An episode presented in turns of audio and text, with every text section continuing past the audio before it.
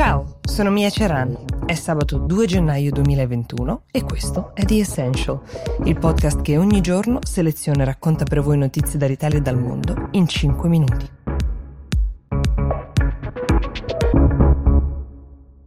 Tra le altre cose è stata anche la settimana della Brexit questa. Ecco, quando è difficile spiegare quel che sta accadendo o veicolare un messaggio, spesso si ricorre a delle citazioni sulla Brexit, questo evento così rivoluzionario che ancora non abbiamo capito bene, né noi europei né gli inglesi, quali conseguenze porterà nel lungo termine. Ecco che nelle parole anche dei politici che più dovrebbero spiegarci in fondo come stanno andando le cose fioccano le citazioni illustri. It was a long and winding road, la strada è stata lunga e tortuosa, ma uh, we have a good deal. Questo è stato il commento della Presidente della Commissione Europea Ursula von der Leyen, e qualcuno di voi avrà riconosciuto quello che è stato solo il primo dei riferimenti culturali puramente Brit che la Presidente ha voluto inserire in questo discorso. Per chi non avesse riconosciuto il titolo, The Long and Winding Road è una famosissima canzone dei Beatles. Poi la Presidente nello stesso contesto è riuscita ad infilare nel discorso una citazione di Shakespeare e una, dichiarata questa volta, di T S Eliot. Ai nostri amici britannici voglio dire, separarsi è un dolore così dolce. Questa frase è tratta appunto da Romeo e Giulietta. E poi quel che chiamiamo un inizio è spesso una fine, e per sancire una fine spesso si apre un nuovo inizio. Questo era T S Eliot. Ecco, lo aveva fatto anche il polacco Tusk, che fu presidente del Consiglio europeo dal duemilaquattordici al duemiladiciannove, quando ancora sembrava possibile che la Brexit venisse in qualche modo revocata, cancellata, riscritta, e lui disse: "You may say I'm a dreamer", potete dire che sono un sognatore, but I'm not the only one. Questa era molto facile, era John Lennon.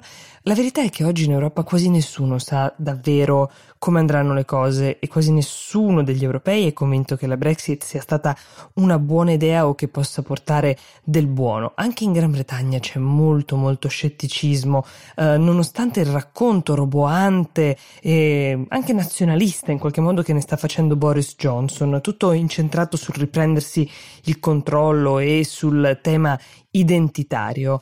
Um, poi non ha neanche giovato la notizia che è uscita sul padre di Bojo, eh, che avrebbe richiesto la cittadinanza francese per rimanere un cittadino comunitario. Ecco, da questo matrimonio tra Gran Bretagna e Europa, nato per ragioni principalmente commerciali, si è usciti per questioni più identitarie, come dicevamo, per svegliarsi da un torpore anche economico in cui la Gran Bretagna era caduta e che ora spera di cancellare in vista di una sorta di rinascita simile a quella dei suoi anni più gloriosi. Siamo qui per vedere come andrà. È con grande gioia che oggi vi porto quella che mi è sembrata una splendida notizia quando l'ho letta. Viene dall'India, la racconta il Times of India, ed è la storia di una maestra che si chiama Sunita Gandhi, che ha inventato un metodo che potrebbe rivoluzionare il concetto di alfabetizzazione laddove ce n'è veramente bisogno. Questa insegnante si dedica principalmente a quei bambini che sono stati um, lasciati indietro dalla scuola tradizionale, perché magari non erano seguiti dalle famiglie, perché sembravano più distratti, meno portati per lo studio, ovviamente in contesti socioculturali molto difficili. Ecco, Sunita Gandhi ha creato un metodo con il quale è in grado di insegnare l'alfabeto, a scrivere e a leggere a questi bambini in sole trenta ore, con lezioni che non durano mai più di quindici minuti. È un metodo fondato su una serie di associazioni, cioè immagini e sillabe che vengono abbinate. Um, per spiegarlo, lei dice: si tratta solo di chiedere ai bambini che cosa sappiano, eh, che cosa gli interessa, e partire da lì.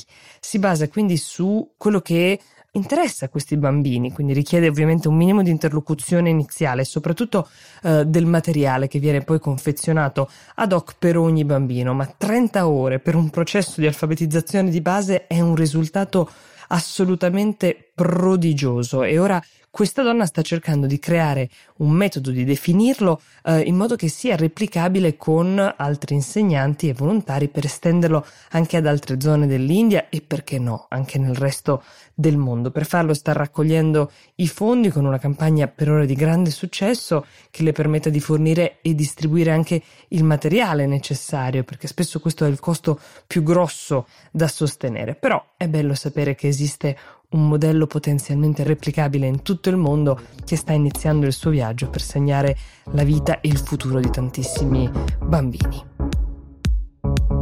The Essential vi dà appuntamento al lunedì. Buon fine settimana.